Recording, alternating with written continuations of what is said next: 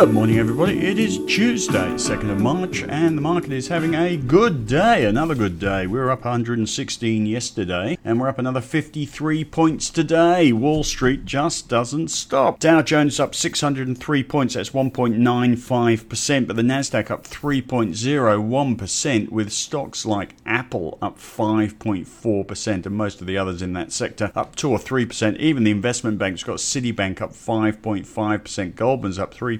0.7%. Flying along, we'll talk about a bubble a little bit later. On the sector front, we've got BHP and Rio up 1.1 and 1.7% today, and they both go ex dividend on Thursday for quite large dividends, about 3.7% for BHP, including franking, and over 5% for Rio. The banks are all up a little bit today. CBA doing better than the others, up 1%, but the sector enjoying a resurrection at the moment is the tech sector, and Xero up 3%, realestate.com up 3.3, APT up 0.7%. APT, if you look at the chart, if you think the BNPL wave is going to continue to roll and roll, then this is your buying opportunity in APT. Having had its capital raising, the share price has tipped over on these interest rate fears. Bottom of the range might be worth a look for some of you. Of course, what's driving the US market at the moment is the 10 year bond yield. Everybody was worrying about it for the last two weeks as it ripped up. Basically, it's doubled since November when the vaccine news came in. In the last couple of days, it's down from 1.55% to 1.43%, helped by last week's words of calm from Jerome Powell, telling us that inflation is not going to be a major problem. And I think the central banks have learnt from October 2018 that the market's Achilles heel is the idea that interest rates are going to go up. So they're doing their best they can to pacify. And on that front, we've got an RBA meeting today. They're likely to increase their bond buying. They did that yesterday, but increase the official program size. And we'll see what they say about interest rates as well, but very likely to follow the Jerome Powell line of doing whatever they can at this point in time and tolerating a higher inflation rate for a while whilst recovery sets in. Anyway, all that has kicked off this reinflation of the speculative stocks and GameStop, Koss Corp, AMC Entertainment, all up sort of 13, 14, and 18% overnight. That Reddit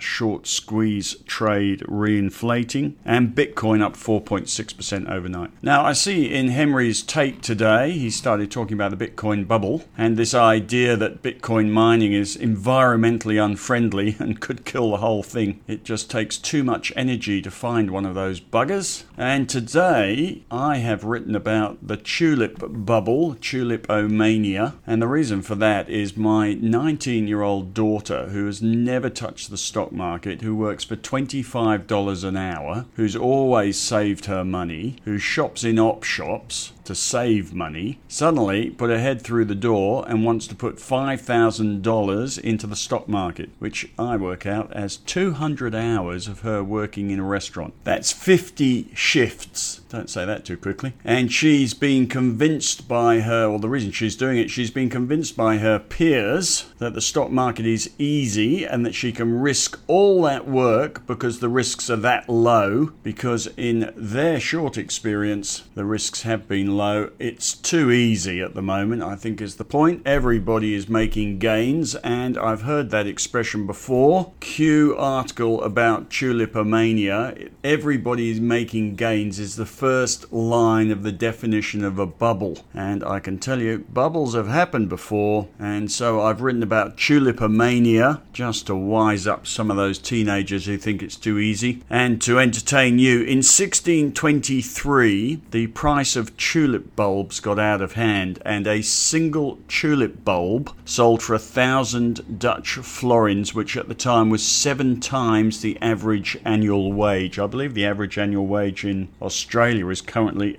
$89,000. So, seven times the annual wage in Australia would be the equivalent of buying a single tulip bulb for $623,000 at the moment. In 1623, the average tulip trader made 60,000 florins a month, which was 400 times the annual wage. 40 bulbs sold for 100,000 florins. And for 100,000 florins, you could have bought 3,333 pigs for the same price. And people were selling possessions to speculate in the tulip market. One sailor mistakenly ate a tulip bulb with herring, thinking it an onion, and that would have paid his ship's crew for 12 months. And some tulip traders started selling tulips that had only just been planted. Others sold bulbs they intended to plant in an early version of the futures market. They called it wind trade at the time because that's all the tangible assets you had wind, thin air. Anyway, there has been a lot written about bubbles and how to spot them, and this is this is the list from 400 years ago. How to spot a bubble. Everybody is making gains. So much so that my 19 year old thinks the stock market's a good idea. People believe the passion for stocks will last forever. Your ordinary industry is neglected. So, in other words, you stop bothering to go to work so you can speculate in the market. Tangible assets are converted to cash to speculate in shares selling your jet ski to trade GameStop, I assume. Other asset classes are deserted, so you'd be selling your house to speculate in shares. Luxuries of every sort rise in price. You can't buy a jet ski at the moment.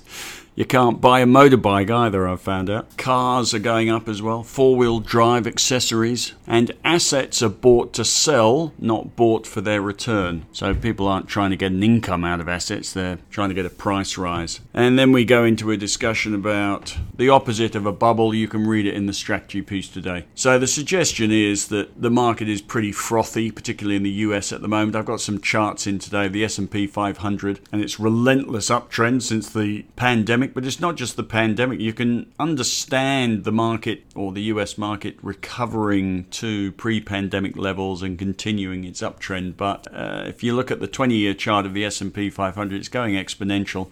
And even if you turn it into a logarithmic chart, which you're, which you're supposed to do when you're looking at long term charts for the purposes of technical analysis, it's still very top of the range at the moment. Now, you never sell something just because it's going up, and I hate finger waggers. Finger waggers are people that sit on the sidelines taking no risk, telling people who are successfully taking risk that it's all going to end in tears or hoping it's all going to end in tears. So I don't want to do any finger wagging. And the golden rule is that you don't predict the top of a market you wait for it. So I think all we need to do is, as uh, Henry wrote, I think last week, his spidey senses are tingling. And I think our spidey senses are just beginning to tingle a little bit on sentiment in the stock market being a little bit exuberant. This interest rate theme could tip it over, but not if interest rates go down from here, of course. The market did have a couple of rough days there on the trot, which looked like a bit of a top. And when that short squeeze issue happened three or four weeks ago, there was one very sharp down day.